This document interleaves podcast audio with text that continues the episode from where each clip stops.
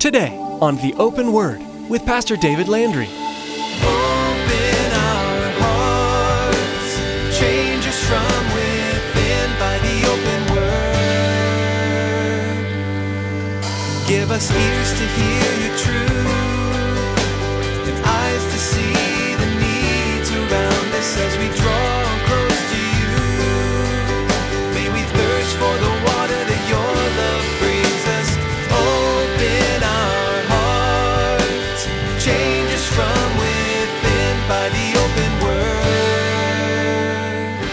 Jesus very purposefully prays for himself, but he also prays for his disciples, the one that he's leaving behind. But you know that also in John 17, he's praying for you and I.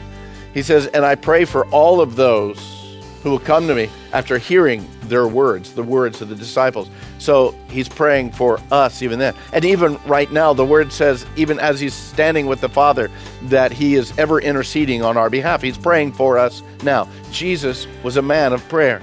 And you think, well, gosh, the relationship that he had with the Father, did he really need to pray? And apparently he did.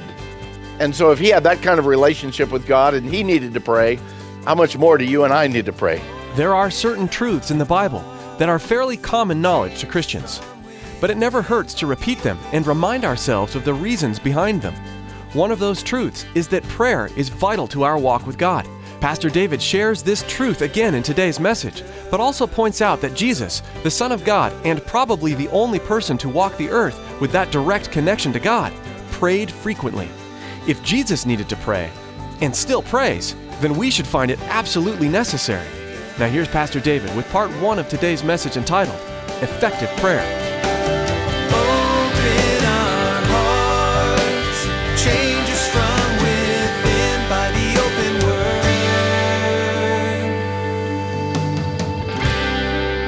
Well, we are in chapter 11 of the Gospel according to Luke. And if you've been with us for a while as we've gone through this, you know that right now they, Jesus and his disciples and a group of many others are now literally making their way from the Galilee area down to Jerusalem. This is the last journey of Christ to Jerusalem.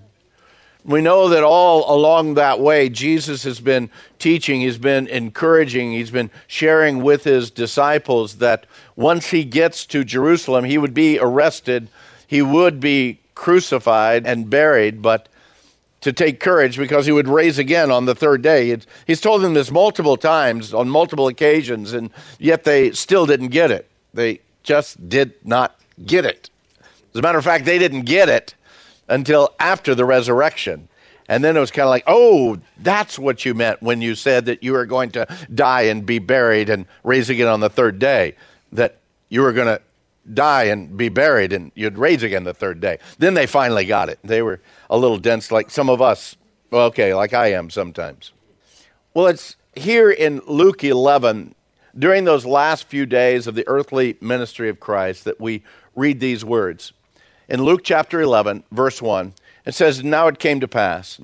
Again, we don't know exactly when this was. Was it right after the time of that he spent with Mary and Martha. And remember there at the end of chapter 2, where Mary sat at the feet of Jesus, Martha was busy working and, and taking care of things. Was it right after that or sometime after? We don't know. Do believe that it's near the end of his ministry. It says, Now it came to pass as he, as Jesus was praying in a certain place, when he ceased, that one of his disciples said to him, Lord, teach us to pray, as John also taught his disciples. Apparently, that one disciple who was speaking to him, they, they had seen, they, they had perhaps even heard the Lord praying, and they recognized that his prayers didn't even come close to the communication uh, of, of normal people. Can you imagine being there and hearing Jesus pray to his Father? Can you imagine that, that communication, that relationship that was there?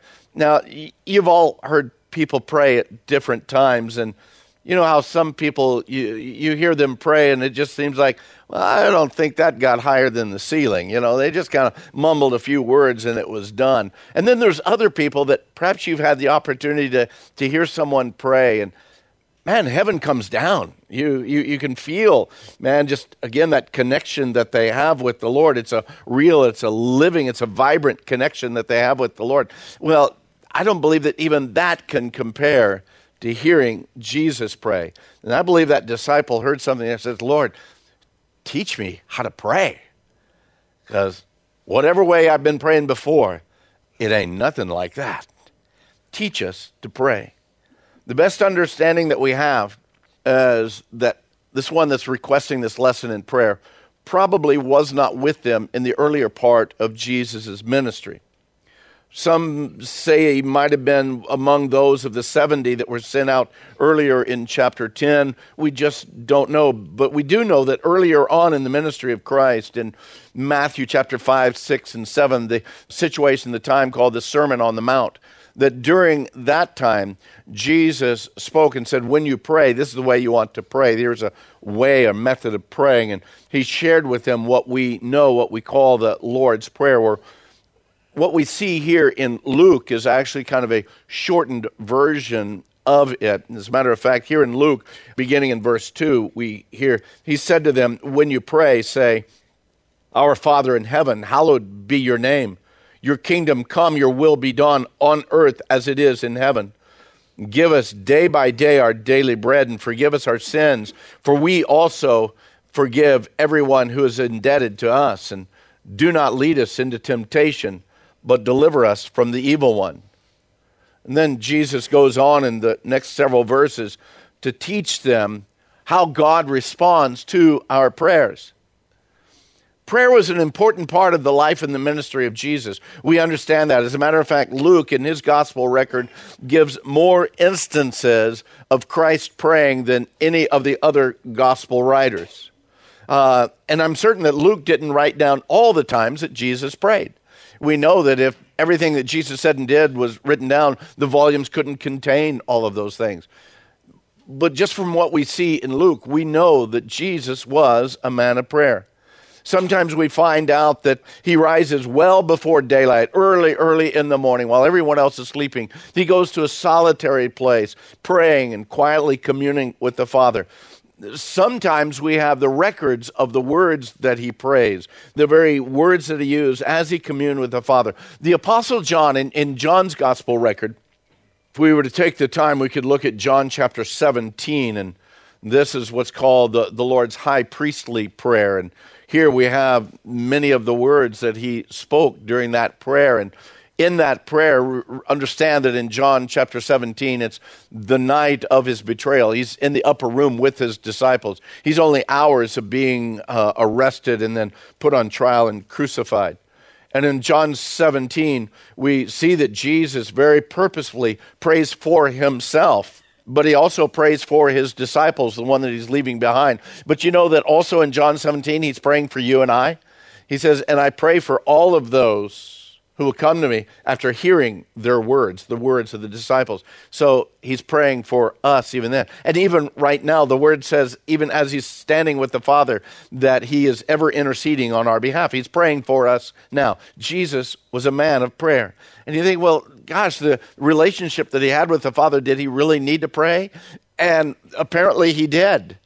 And so if he had that kind of relationship with God and he needed to pray, how much more do you and I need to pray? Amen? Okay, okay, most of you understand that. Okay. As we look at the concept of prayer, we need to understand that prayer itself, it's a personal and it's a private thing. But also at the same time, it can be public and, and corporate. There's both of those kinds of prayers that we see throughout the scripture, throughout the gospel records, throughout Acts, throughout the letters to the churches. We see these prayers coming out of different ways prayers that are private and personal, but also prayers that are public and corporate. We need both of them, they need to be lifted up. We see it evident in the life of Jesus. Some of the prayers that he prayed were recorded, while others were not. We know that he was in a time of prayer, and we don't know what what he was praying at that point in time. Some of his prayers were private, some of his prayers, though, they were public. But even in those public and corporate times, we need to remember who we're praying to.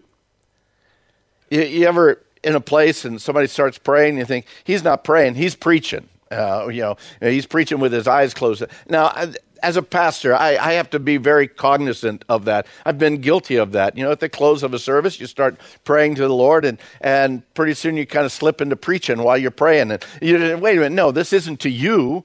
This is to God that I'm praying. As a matter of fact, when Lyndon Baines Johnson was president of the United States, Bill Moyers was his press secretary. And one day during a staff luncheon, uh, Bill Moyers was praying for the meal. And as he's praying, uh, President Johnson, he shouts out, he says, Bill, Bill, speak up, I can't hear you. And Bill Moyers didn't even lift his head. And he said, That's because I wasn't speaking to you, Mr. President. we need to have focused prayers. When we pray, wherever we pray, public or private, corporate or public, we need to be focused on who we're praying to. We pray in a public place and in a public setting and we pray out loud. We don't need to pray to impress anyone except God. And by the way, we don't need to impress God. We just need to be open to Him and honest before Him.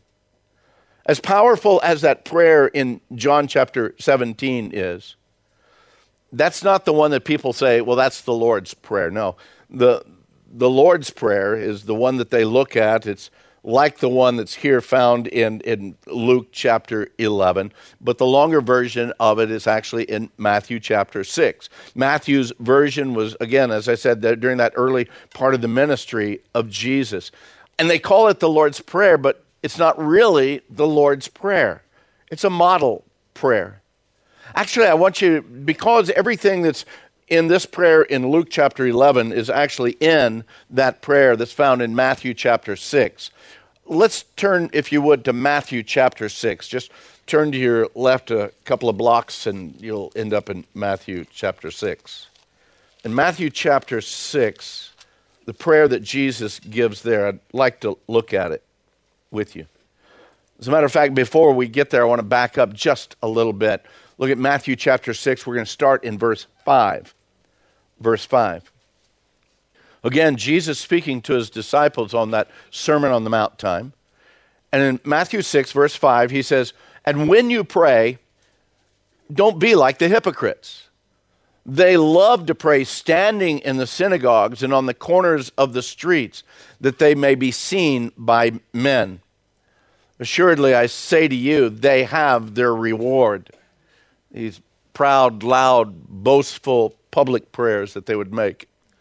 Verse 6, though, Jesus goes on, But you, when you pray, go into your room, and when you've shut your door, pray to your Father who is in the secret place, and your Father who sees in secret will reward you openly. Now, you need to understand that Jesus isn't discounting or disallowing corporate or public prayer at this point in time. He simply wants to make sure that it's done in the right manner and focused on the right person and for the right reason focused on God Himself and for the reason of communicating to God, not trying to impress those that are around you. Our prayers need to be that personal communication with the one who not only hears our prayers, but He is the one and only one who can answer our prayers. We need to be focused. In that same passage, Jesus goes on, verse 7. He says, And when you pray, don't use vain repetitions as the heathens do know many in the new age right now, they, they have mantras that they repeat over and over and over and over and over again. It says you don't need these vain repetitions. Or perhaps you grew up in a tradition, a church tradition, where uh, there are certain prayers that you prayed over and over and over again. I see in my word that Jesus says, don't use these vain repetitions.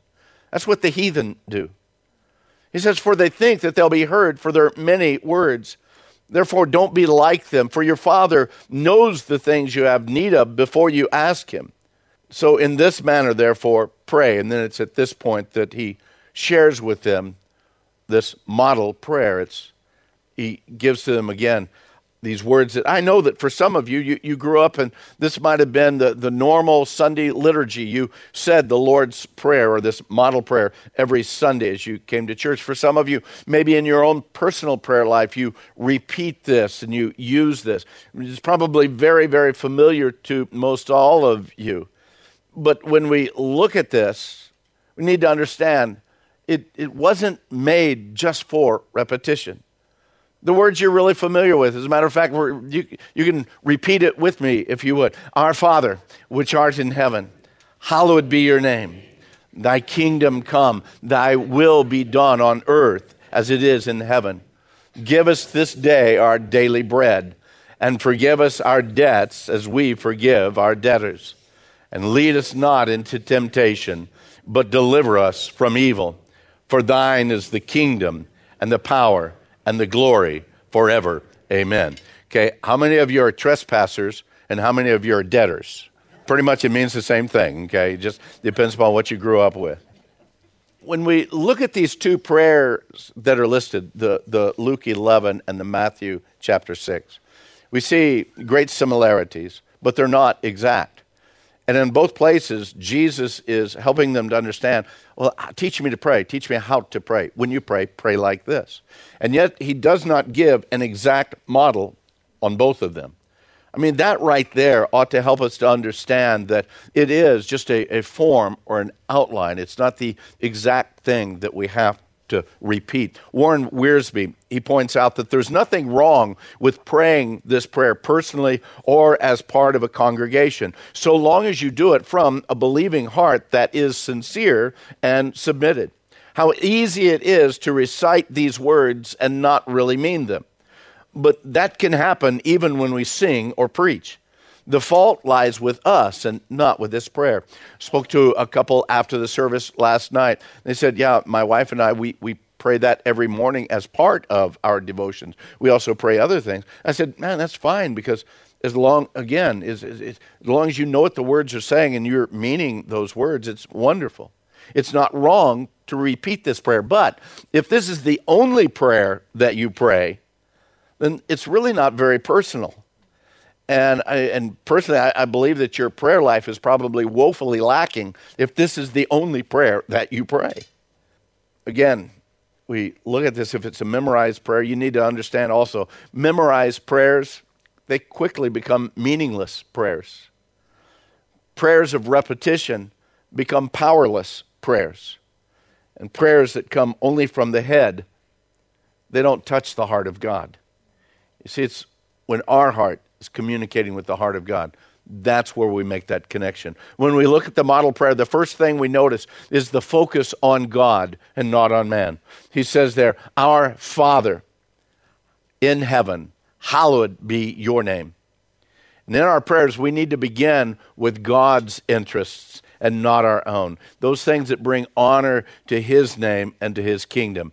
Over and over again in that John 17 passage, we read the words of Jesus as he prays and he speaks, Father, oh Father, Holy Father, righteous Father. The focus of his prayer was on the Father, making certain that in everything that he's asking, Lord, this is toward you and it's to you. It declares the greatness of who God the Father is. He is our Father Father in heaven, reigning and ruling over all of his creation. We want to acknowledge that when we pray, he is the one who is able to do exceedingly abundantly above all that we could ever ask or think. He is the one who knows our needs before we even ask them. He is the one capable to answer our prayers. In the time period of Jesus' life and ministry, the spoken language was Aramaic.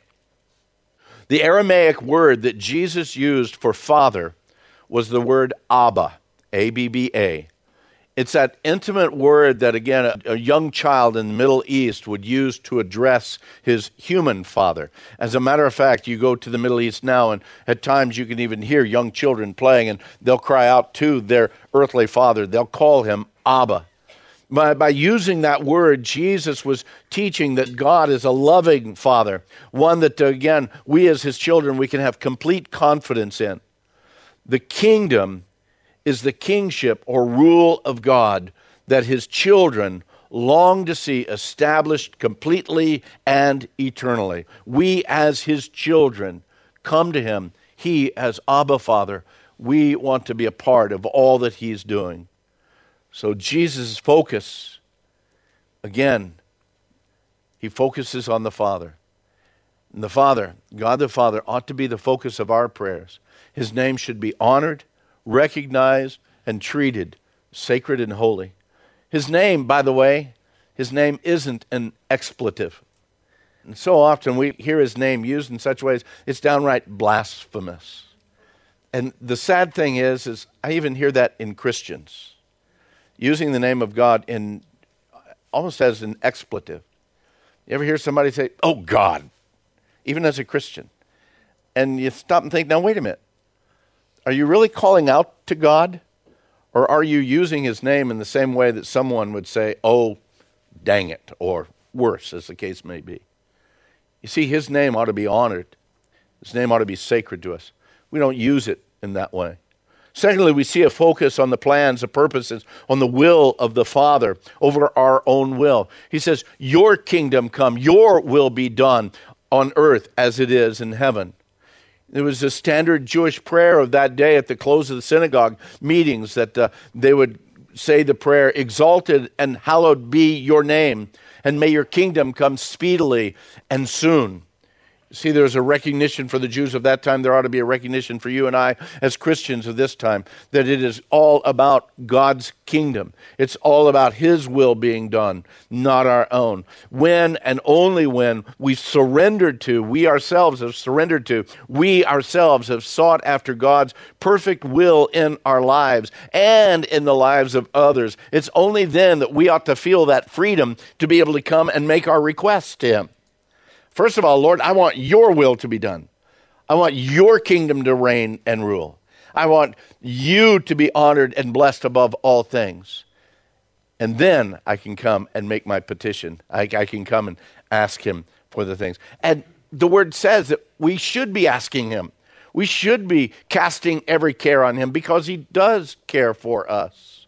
We shouldn't be worrying about anything, but in everything through prayer and supplication with thanksgiving, let our requests be made known to Him. He wants us to pray. He wants us to come and bring and all of our cares, all of our concerns, and yes, all of our desires to Him. But first and above all else, gang, we need to understand it's your kingdom, your will be done on earth as it is in heaven. Your will be done in my life before anything else. He says, once we come to that point, then we can say, Give us this day our daily bread. And again, the words in Aramaic, they speak to a request of a day by day substance. It's the sense of the bread that's necessary for our existence. It's the physical things that we have need of. It's the concept of asking God to give us today what we need for today.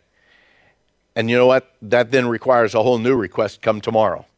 That means I've got to go back to Him tomorrow because I want you to supply what I need today. And if tomorrow comes, I'm going to come back and I want to be in his presence again. I'm going to ask again. And the next day after that. Next, it calls for us to re- continually come back into his presence. We see this elsewhere in the, in the teachings of Jesus. Later on in the same passage in Matthew 6, we read where Jesus continues on in his instructions to his disciples, and he tells them down in verse 31, he says, Therefore, don't worry, saying, What shall we eat, or what shall we drink, or what shall we wear?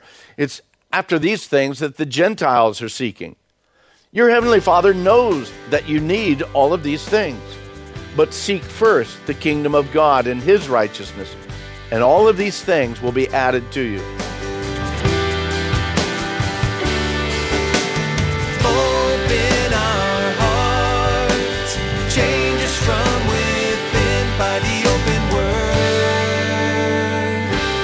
Can all remember the marketing campaign, WWJD. What would Jesus do? While this became somewhat cliche, the concept behind it is crucial. In each and every circumstance, we need to consider not only what Jesus would do, but what he did do when he was here on earth. As Pastor David teaches through the Gospel of Luke, we'll see exactly what Jesus did. We're sure today's message has been a blessing to you. Maybe you'd like to get a copy of today's message. Here's Tracy with all the information you need. Life these days moves fast. From one appointment to the next, most of us race through our days with blinding speed. Those in between moments are great opportunities to connect with God by hearing from Him. To hear more encouraging words from God's Word through the ministry of Pastor David, go to theopenword.com and click on the teachings page. Thanks, Tracy. Again, to secure your own copy of today's message, simply log on to theopenword.com and select the teachings page. You can also give us a call if you'd like. That number to call is 520 836 9676. That's 520 836 9676. Another option to get in touch with us is to send us an email. Our email address is info at theopenword.com. Once again, you've been listening to The Open Word with Pastor David Landry of Calvary Chapel in Casa Grande, Arizona. In the next edition of The Open Word, David will continue teaching through the Word of God. So please make plans to join us again, and may God richly bless you.